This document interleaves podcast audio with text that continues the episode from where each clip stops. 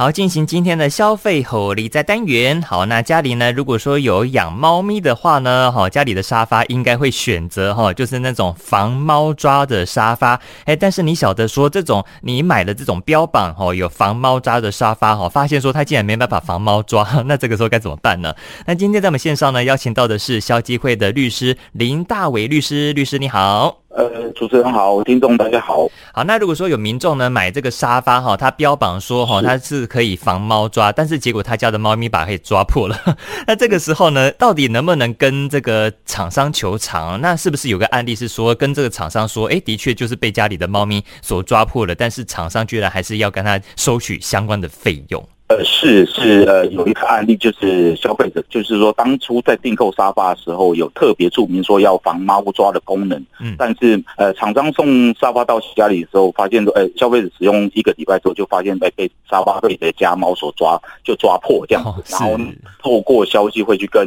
呃厂商做诉，那厂商是说啊，这部分他可以做修补啊，然后但是还是要费用。那当然，这时候，那当然，消基会就积极介入，到最后厂商确实是哦，就给他更换沙发，但是没有收取费用。那在这边要跟消费者讲，是说，如果收到商品发现有这样的一个瑕疵的时候，就要赶快要通知厂商，跟他呃，当然举证，就是去拍照说明说啊，你提供给我的商品确实是有瑕疵，然后请呃，请厂商要依照呃双方的合约。然后合约内容要提供这样无瑕疵的一个物品给消费者，这样子。哦，了解。所以说，像是这种防猫抓功能的沙发，它就应该哈、哦，应该要防猫抓哦，而不是说它只是一个名字好听而已，结果还是被自己的家里猫抓破这样子了哈。嗯，确实，因为这是已经定在双方合约里面的，所以。厂商就必须要依合契约的内容来履行这样的一个契约义务，这样子。哦，了解。好，那如果说哈，因为我们当下一定要保留一些相关的证据嘛，一些购买的文件等等的。那除此之外，还有什么一定要具备好，才会就是比较呃，对于这种去求偿啦，还是说就是避免说这个被厂商说要一定要这个消费者付钱这种情况？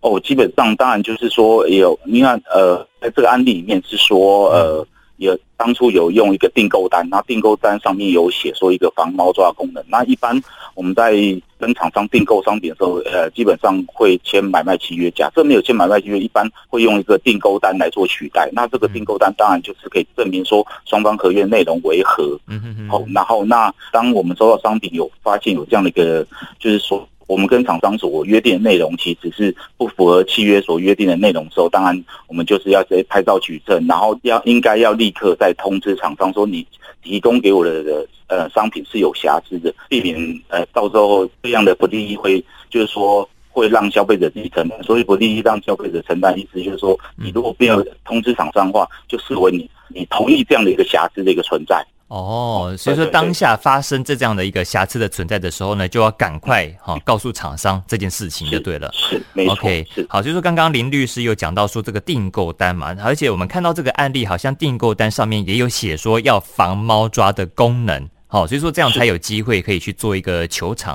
好、哦，才不会说哦这个是什么是是是你你的问题，人为的问题等等的，是不是？是没错，是哦，了解。好，所以说今天假设哈，这个订购单它是没有写什么防猫抓，可能就一般的布料而已。但是呢，被自己家的猫抓破，那个可能就没办法了，因为它毕竟没有这个这个订购单上面写防猫抓之类的功能。这个这个部分不在合约内容里面的话，那是不是可以进一步要求这种厂商呃提供？更进一步的一个比较更好的一个呃沙发功能给消费者，这其实是有问题的。嗯，对，因为像这样的一个消费者争议，有其实那个相呃其金额其实是呃相对是比较少的。如果呃消费者想要透过诉讼来解决的话，那当然所耗费的时间、能力，甚至呃委请律师等等的费用的话，其实相对是比较高的。那这时候其实是可以透过。呃，消费者保护团体，比如说消呃消基会等等的，然后一个向消基会提出申诉，由消基会然后代表消费者来去向厂商来